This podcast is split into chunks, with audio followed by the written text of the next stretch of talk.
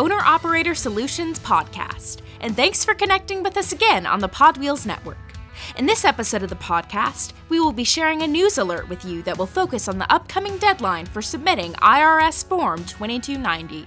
We will be talking specifically about what owner operators and independent contractors need to know about paying the heavy highway vehicle use tax. As always, we'll be hearing from Colton Lawrence, the CEO and president of Equinox Owner Operator Solutions. Colton is once again joined on this edition of the podcast by Greg Thompson, the executive producer of the Podwheels Network.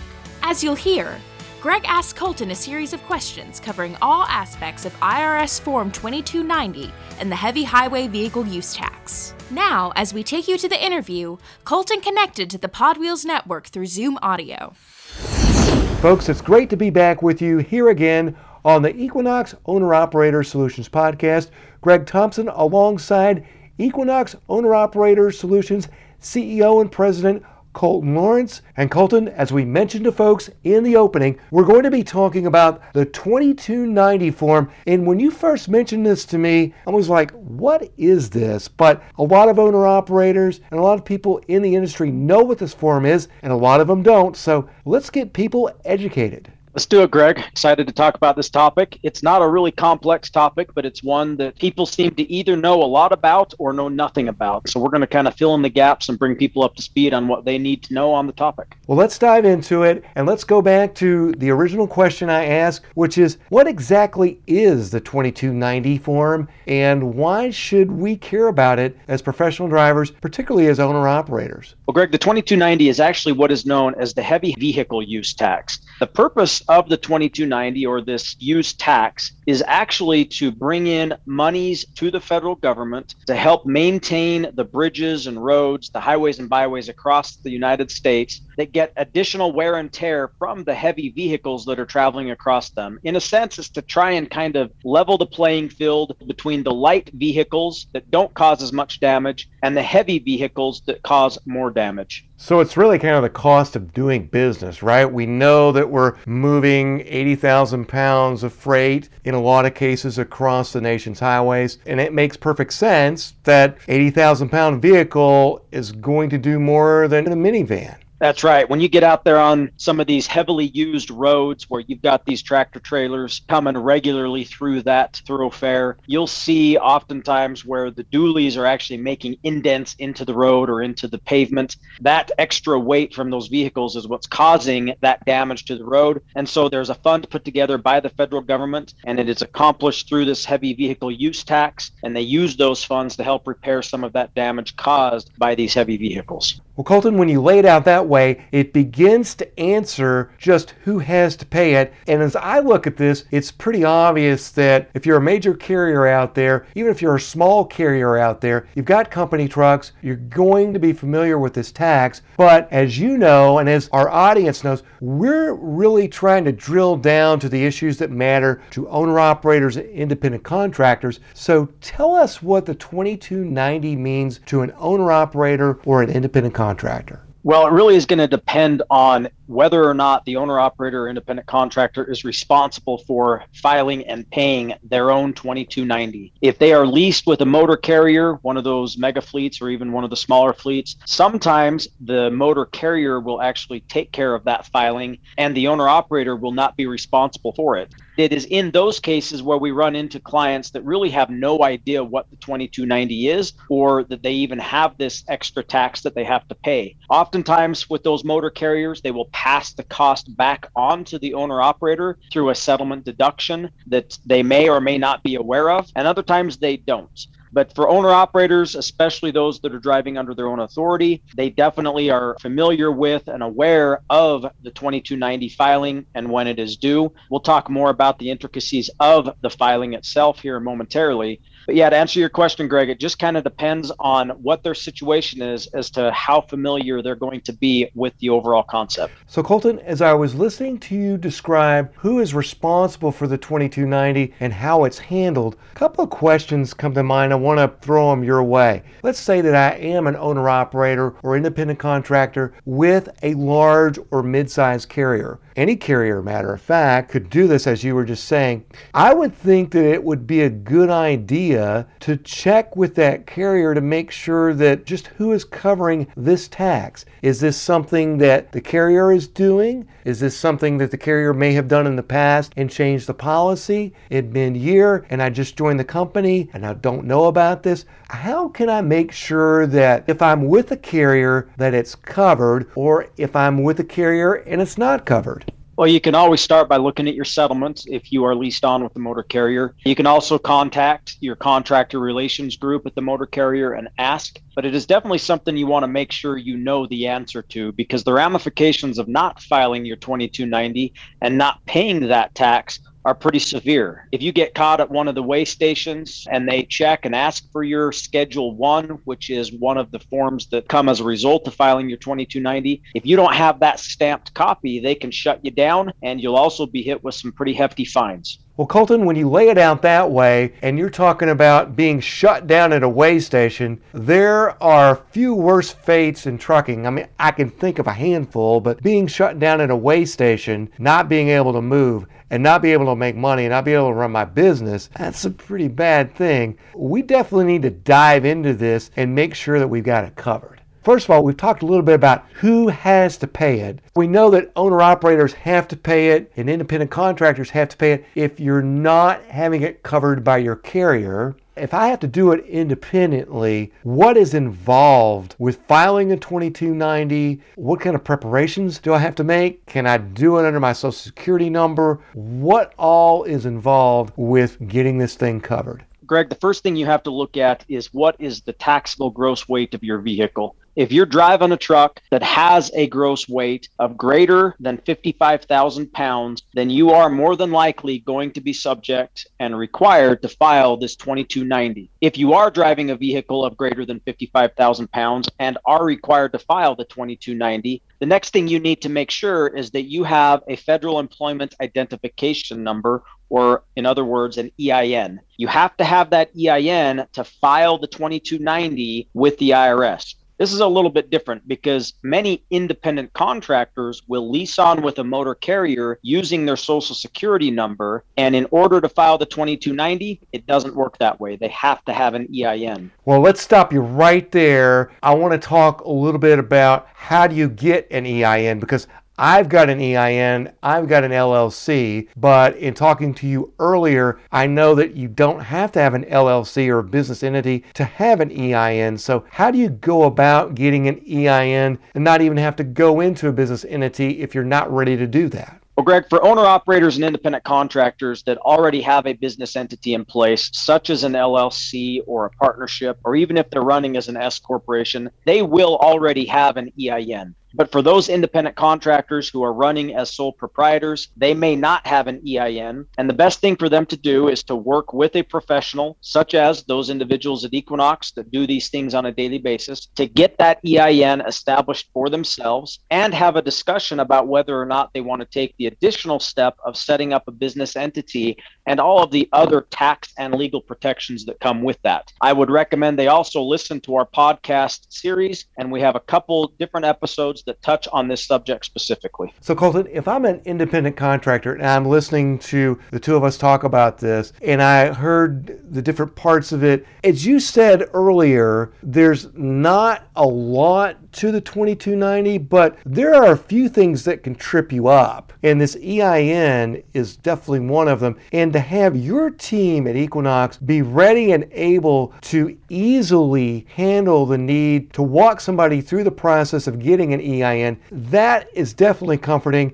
And you guys can also help to facilitate to handle the filing of the EIN. Is that correct? That's correct. We can take them through the process of filing for an EIN, and most of the time it's something we can have done in just a matter of minutes. Wow, in just a matter of minutes, I'm out there in my first year as an independent contractor, and this is something that I looked at it and I thought I had all my bases covered. Now you're telling me I've got to file this form and cover this tax payment, which is a lot for a new business owner. This is something that you guys can handle easily. It's really no sweat, right? That's right. No sweat at all. Give us a call. We're happy to help out. So let's talk a little bit about when is this due? What is the deadline? So this is actually one of the most confusing parts about the 2290 is the deadline. The tax year for the 2290 filing period runs from July 1st to June 30th in any given year. So in fact, it actually straddles two different years and you are required to pay the 2290 tax for any portion of any month that falls within that filing period.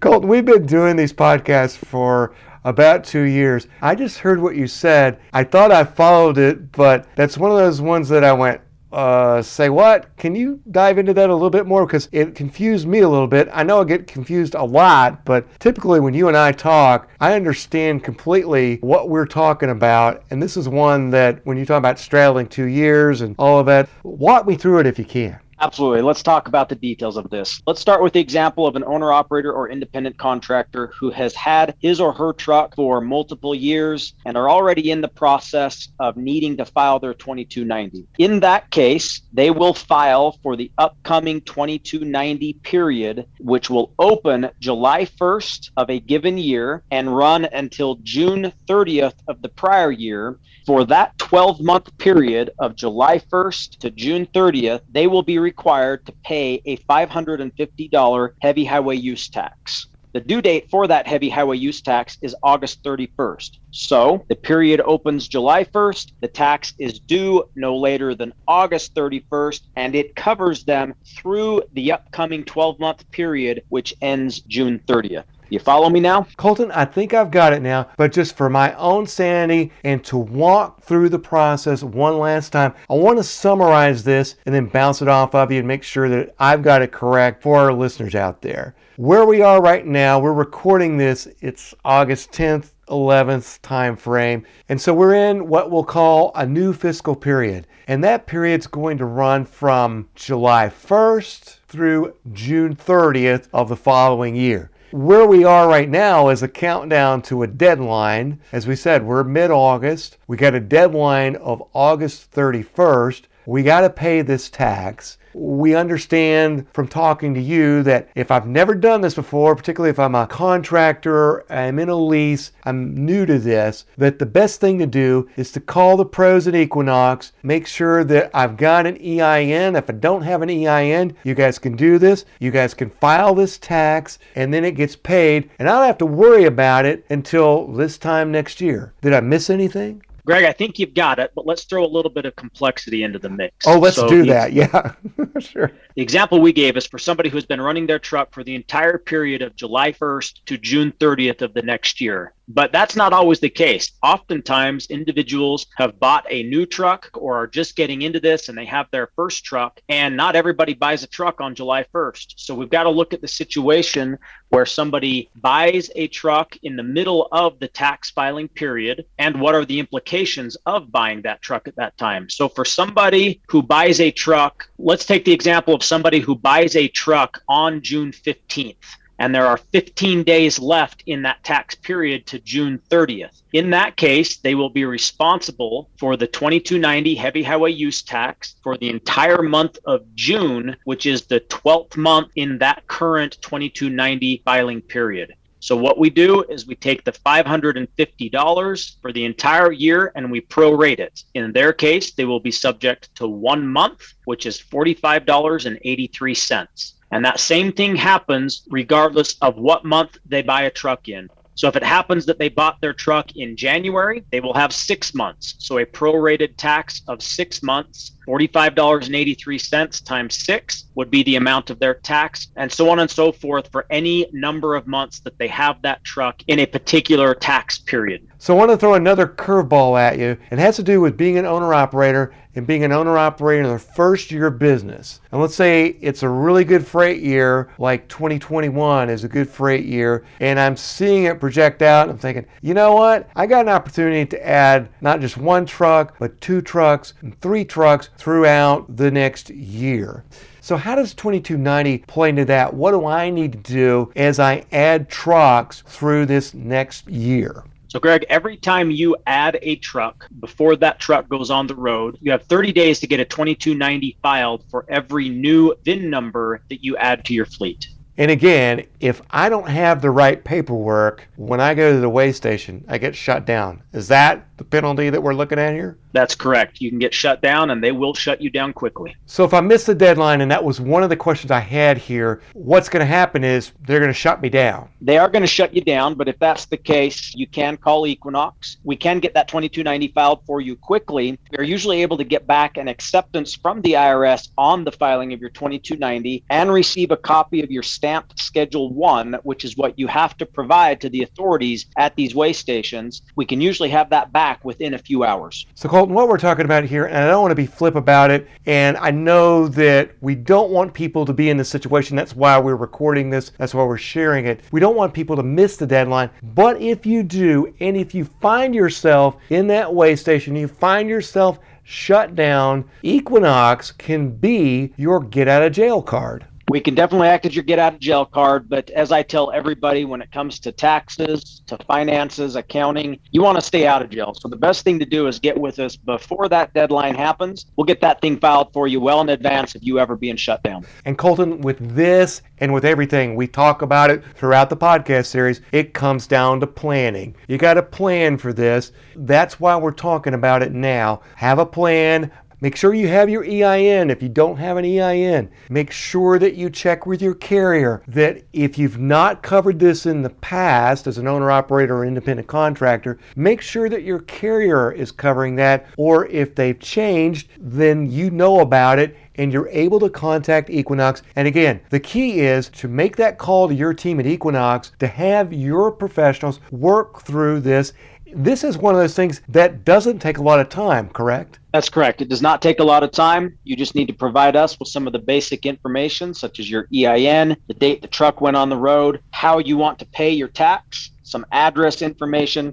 it's really pretty simple, does not take a lot of time at all. Well, as I'm sitting here thinking about this and I've got a smile on my face, it's probably going to take you less time to work with your team at Equinox and file that 2290 than it does to listen to this episode of the Equinox Owner Operator Solutions podcast absolutely, we can probably have it done quicker than listening to this podcast. Well, I'm not sure what that says about us, other than we've given you a lot of good information, some things to think about. But definitely, this is one of those things that it can really trip you up, and you don't want to be sitting in a weigh station and be shut down. Greg, it's really unfortunate when we see drivers that have been shut down. They're missing the opportunity to get out there and make money. It makes life difficult for them. And it just takes a little bit of planning. And that is something that we talk about a lot on our podcast series is planning. So give us a call and we're happy to help them out. Absolutely. And Colton, we've covered a lot of ground here. And before we go, I wanted to check with you and see is there anything that we've missed on the 2290? Greg, there is something we have missed that we need to spend just a little bit of time on. As I mentioned, the heavy vehicle use tax is $550 and you pay it for the upcoming 12 month period. So, in essence, you are prepaying a tax liability. It's one of the only taxes that work that way. That leads to the question, though what about when I have a vehicle that I sell, or perhaps it's wrecked or destroyed in some other way, that I've paid the full $550 for, but I have not gotten the full benefit of that $550 because because the vehicle is no longer in use. So, what happens in that case? Well, Greg, we can file credits for any stolen, destroyed, sold, or overpayment situations for vehicles that have had the 2290 heavy vehicle use tax paid for but not used. And in that case, it's a pretty simple process as well. We just fill out a few forms, submit it to the IRS, and we can have a refund for them in a pretty short amount of time. Colton, you're talking about getting a refund from the government. So I think we saved the best part for last, right? That's right. And you definitely don't want to leave any money out there for the government to use that's not theirs. Absolutely. Never leave any money on the table. That's always good business advice. Colton, is there anything else you'd like to share with us as we close out this edition of the Equinox Owner Operator Solutions podcast? A penny saved is a penny earned. Thanks again for listening to the Equinox Owner Operator Solutions podcast. As always, please keep in mind that every tax situation is unique and the perspectives shared on this podcast should not be considered as tax advice. If you have questions regarding your specific tax situation, you should consult a qualified tax professional. Before we close out the podcast, we would like to talk to you about Equinox Owner Operator Solutions.